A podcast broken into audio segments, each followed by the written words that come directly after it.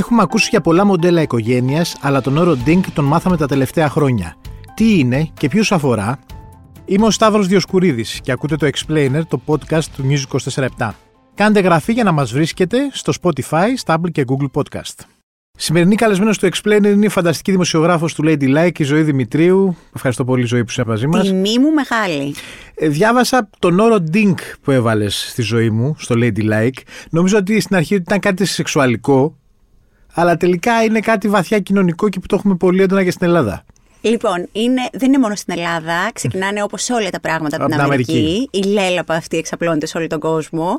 Ε, και στην Κίνα ήρθε και η επιδημία εδώ πέρα. Λοιπόν, είναι ένας όρος ε, κοινωνιολογικός. Έχει μελετηθεί στα πανεπιστήμια στο τμήμα της ανθρωπολογίας από το 2012 και φυσικά όταν ξέσπασε η επιδημία του TikTok πήραμε όλους τους όρους εκεί πέρα και τους κάναμε lifestyle περιεχόμενο. Μάλιστα.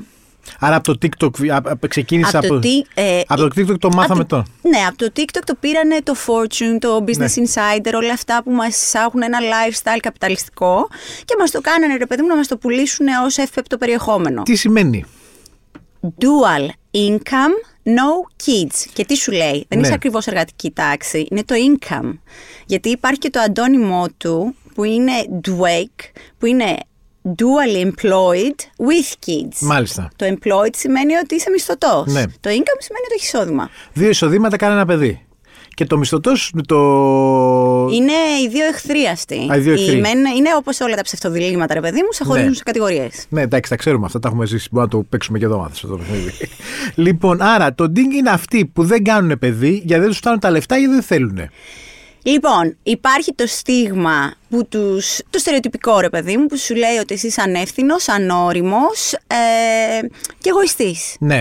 Και σύμφωνα με τις έρευνες επίσης... Και δεν φροντίζεις και για το ασφαλιστικό μας στην ουσία. Αυτό ρε εσύ Σταύρο δεν το σκέφτηκα ποτέ. Ε, ναι, αυτοί που δεν κάνουν παιδιά είναι... Πας σε καφενεία. Δεν φροντίζουν... Ε, καλά, ναι, βέβαια, πάω σε καφενεία. Δεν φροντίζουν για το ασφαλιστικό. Είναι, εντάξει, είναι παλιά στερεοτυπική ατάκα πολύ και, και πολύ καλή κιόλας. Ε, σε αυτά τα κείμενα που έχω διαβάσει εγώ στην Αμερική, τους λένε ρε παιδί μου ότι έχουν δημιουργήσει μέσω marketing ναι. Ε, μια ειδική κατηγορία για τους DINGs γιατί τους πουλάνε ταξίδια και ναι. εμπειρίες.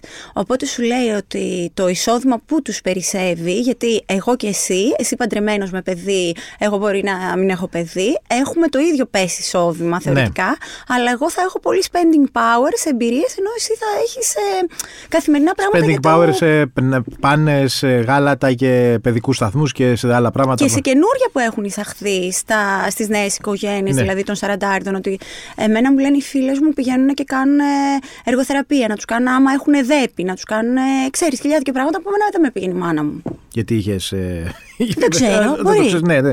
Καλά, ναι, εντάξει, ναι, τα έξοδα είναι μεγάλα. Το θέμα είναι ότι αυτούς τους ντίνκ, πες ότι ε, τους βάζουμε σε μια γωνιά και τους λέμε ότι είναι αυτοί που θέλουν να ζήσουν τη ζωή τους, ότι είναι εγωιστές κτλ. Αλλά από την άλλη υπάρχουν, μπορεί να υπάρχουν και οικογένειες που θέλουν να κάνουν παιδί.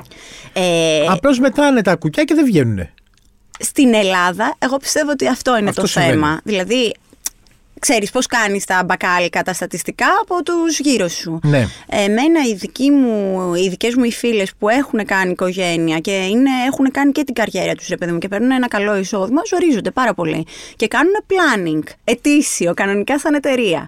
Ε, οι φίλες μου που δεν έχουν παιδιά έχουν προσπαθήσει να υπογόνιμα ζευγάρια. Μάλιστα. Έχουν, που είναι επίσης άλλο ένα spending ε, έξοδο, ρε παιδί μου, τεράστιο κτλ.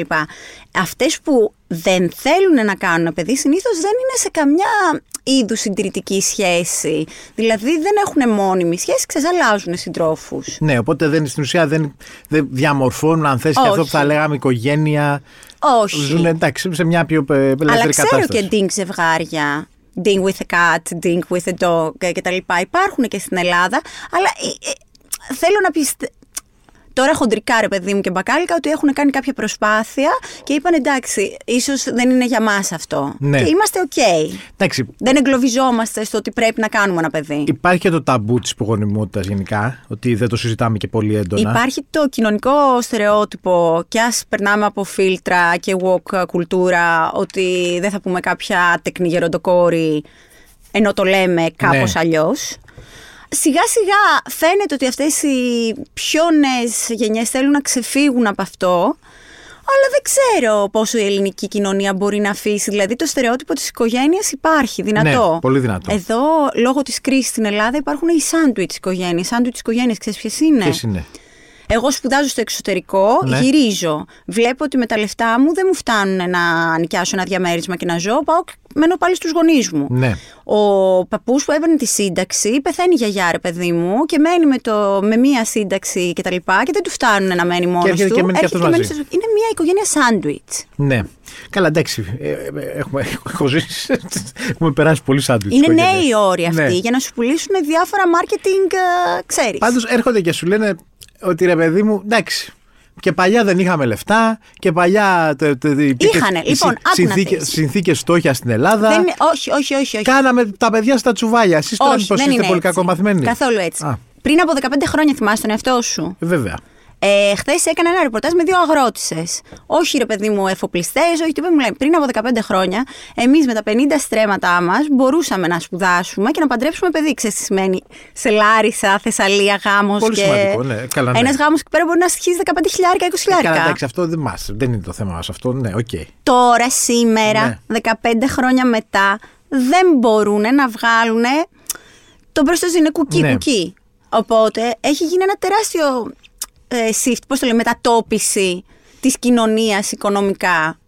Η εργατική τάξη μπορούσε να σπουδάσεις να παντρέψει παιδιά, η εργατική τάξη δεν μπορεί να σπουδάσεις και να παντρέψει παιδιά. Είναι όμως και ότι τέλος πάντων ότι παίζει και η καριέρα πιο πολύ ρόλο. Όχι, Ή, όχι.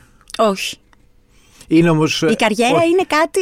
Τε, κοίτα να δεις. Εγώ έχω φίλες που Είναι και κάνουν ότι καριέρα. και, και οι γυναίκες πλέον είναι πιο χειραφετημένες και δεν θεωρούνται ότι αν δεν είσαι, ότι είσαι γυναίκα, αν δεν έχεις κάνει παιδί, δεν έχεις θέση στην κοινωνία. Που το λέω θετικά Ούτε ότι συμβαίνει καν. αυτό. Ε, μπορεί να ξυπνήσουν ή να είναι σε μια συζήτηση και να σου πούνε ξύπνησα μια μέρα και κατάλαβα ότι τα έχω κάνει όλα. Έχω βάλει τικ σε αυτό. Τα ορόσημα, ρε παιδί μου, στις ζωές μας. Αποφύτιση, πρώτη δουλειά, πρώτη αύξηση, προαγωγή.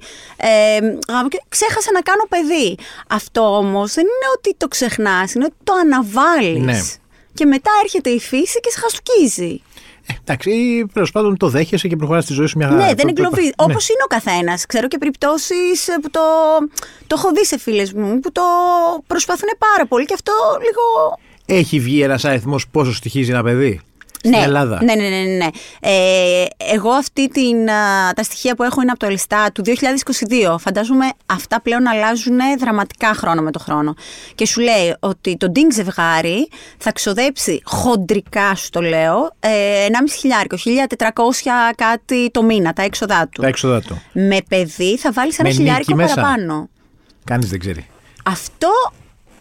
και Φαντάζομαι ναι, γιατί βάλε ρε παιδί μου, δεν θα σου πω ένα, ένα, ένα ντίνγκ ζευγάρι, ας πούμε, γύρω στα 40. Ναι. Ε, βάλε. Ε, Μέσος όρος μισθό Τέλος 2,5 πάντων, με ναι, 3 εκεί- εκεί χιλιάρια. βγαίνει, ναι. Βγαίνει το ενίκιο, οκ. Μάλιστα. Το παιδί πόσο στοιχίζει στην Ελλάδα; Χίλια, χίλια ευρώ το μήνα. 1000 ευρώ το Χίλια μήνα. ευρώ το μήνα. 12.000 ευρώ το χρόνο. 12 με 13 χιλιάρικα το χρόνο και μέχρι την ενηλικίωση 233 χιλιάδες. Μετά 18, αλλά στην ουσία αυτό υπάρχει και μια, και μια εδώ. Πώς το λένε, δεν, είναι, δεν ισχύει και τόσο πολύ αυτό, γιατί η οικογένεια συνεχίζει να στηρίζει τα- το παιδί και στο πανεπιστήμιο. Όχι. Όχι. Πλέον δεν ξέρω πώς γίνεται. Και τι ανακάλυψα επίσης, δεν έχει διαφοροποίηση το δεύτερο με το τρίτο παιδί. Ναι. Σου δεν σου ανεβάζει υπερβολικά το πόσο θα ξοδεύεις. Θα σου το ανεβάσει κανένα κατοστάρικο, δικοσάρικο που είναι οκ. Το Μην ένα το το λες. παιδί. Μην το λες. Υπάρχουν επίσης Ναι, στοιχεία, ναι. στοιχεία που σου λέει από τα παντρεμένα ζευγάρια που έχουν παιδί, σχεδόν το 50% κάνει μόνο ένα παιδί. Δηλαδή δεν είναι ότι τα ντίνγκ ζευγάρια καταστρέφουν την παραδοσιακή πυρηνική οικογένεια, που και εγώ πιστεύω ότι είναι πεθαμένη ή έχει μεταμορφωθεί πάρα Ναι. πολύ. Είναι ότι και οι παντρεμένοι με παιδί θα σταματήσουν στο ένα. Ναι, γιατί ε, πλέον ε, θεωρώ, ε, νομίζω βασι- από την εμπειρία μου εγώ και από τους γύρω μου παίζει πολύ ένα το οικονομικό κριτήριο που βάζουν μέσα. Θεωρώ ότι δεν μπορούν να σηκώσουν ε, ότι καλύτερα να προσφέρουν μια καλύτερη ζωή στο ένα παρά στο, στο δεύτερο. Αλλά εκεί υπάρχει ένα μεγάλο φιλοσοφικό ερώτημα ότι αν το ρωτήσεις αν θα θέλεις μια καλύτερη ζωή, πει ένα αδερφάκι, δεν ξέρεις θα σου απαντήσει μετά από 20 χρόνια. Τέλος πάντων, αυτό είναι φιλοσοφικό το ερώτημα, μην το πιάσουμε τώρα. Και το δεύτερο είναι πολύ βασικό ότι κάνουμε μεγάλοι παιδιά. Ε, Ναι, κα- οκ. κάνοντας Η δική μας γενιά. Ναι, κα- οι οι millennials, ας πούμε, να τους βάλουμε Ναι, έτσι. η δική μας Η- γενιά. Η, μικρότερη γενιά μπορεί να κάνει ακόμα πιο μεγάλη. Δηλαδή, κάνουμε μεγάλοι παιδιά και έτσι δεν μπορούμε, δεν έχουμε και τις δυνάμεις να κάνουμε εύκολα το δεύτερο και να αντέξουμε δύο παιδιά σε, σε αυτή την ηλικία που είμαστε. Ένα είναι αυτό. Ένα πραγματικά σου λέω. Και χωρίς βοήθεια. Εγώ, είμαστε μεγάλοι, όταν είμαστε μεγάλοι, σημαίνει ότι ακόμα και αν, είχες, αν έχεις όλους του γιαγιάδες και τους παππούδες, ε, δεν θα είναι. Είναι επίσης μεγάλη. Είναι επίσης μεγάλη. Ε, είναι και το κόστος της ζωής. Ναι. Ε, χρειάζονται πάρα πολλά για να μεγαλώσεις. Δεν είναι μόνο you need a village to raise a kid. You need money. Ναι. Χρόνος και χρήμα. Και δεν είναι υπάρχει- τα δύο όχι που είναι κο- η πολυτέλεια της εποχής μα. Και δεν υπάρχει πια το χωριό. Δηλαδή, Όχι, δεν υπάρχει. ότι- είναι πολύ... ότι Μετά κα- την πανδημία, ξέχνα το. Και ότι έχουμε κάνουμε ένα παιδί και το πετάμε μέσα σε ένα σπίτι που υπάρχουν 400 ξαδέρφια και κάποιος το μεγαλώνει. Άνα γεια σου, Ναι. εγώ έτσι μεγάλωσα. Αυτό Ναι. δεν υπάρχει. Δεν υπάρχει, ναι. Μάλιστα. Επίσης, πάρα πολύ, Θέλω να σου κάνω μια- πάρα πολύ επικίνδυνη ζωή μέσω των social. Ναι. Τρελαίνεσαι. Βάζοντας τα κάτω τα έξοδα όλα αυτά που συζητήσαμε και τα έχοντας μελετήσει και τι γίνεται και εδώ και στο εξωτερικό, πώς σου φαίνεται το γεγονός ότι από τα 2.000 που ήταν ε, το επίδομα που- του πρώτου παιδιού που κάνεις μέχρι που, έδωσε, παιδί που έδινε, ας πούμε, που ξεκίνησε από την, από την Νέα Δημοκρατία, ότι πήγε στα 2.400. Δηλαδή, βλέποντας το κόστος ενός παιδιού σε μια μέση ελληνική οικογένεια, ότι το επίδομα που έχεις μόνο είναι τα 2.000 πας στο 2.400, θα πας μόνο αυτά στα τα λεφτά στη ζωή σου, δεν είναι λίγο φοβερό; Από το κράτος, ότι αυτή είναι η βοήθεια. Υπάρχει μέχρι 4 χιλιάρικα που από ό,τι διάβασα είναι για τετραμελή οικογένεια. Δηλαδή υπάρχουν και κάτι τέτοια. Ε, εντάξει, είναι, είναι αστείο. Είναι αστείο. Μάλιστα. Ζωή, ευχαριστώ πολύ. Να είσαι καλά. Ήταν η Ζωή Δημητρίου, δημοσιογράφος στο Lady Like. Στον ήχο ο Πάνος Ράπτης. Ακούτε το Explainer, το podcast του News 24-7, στο Spotify και τα Apple Podcast.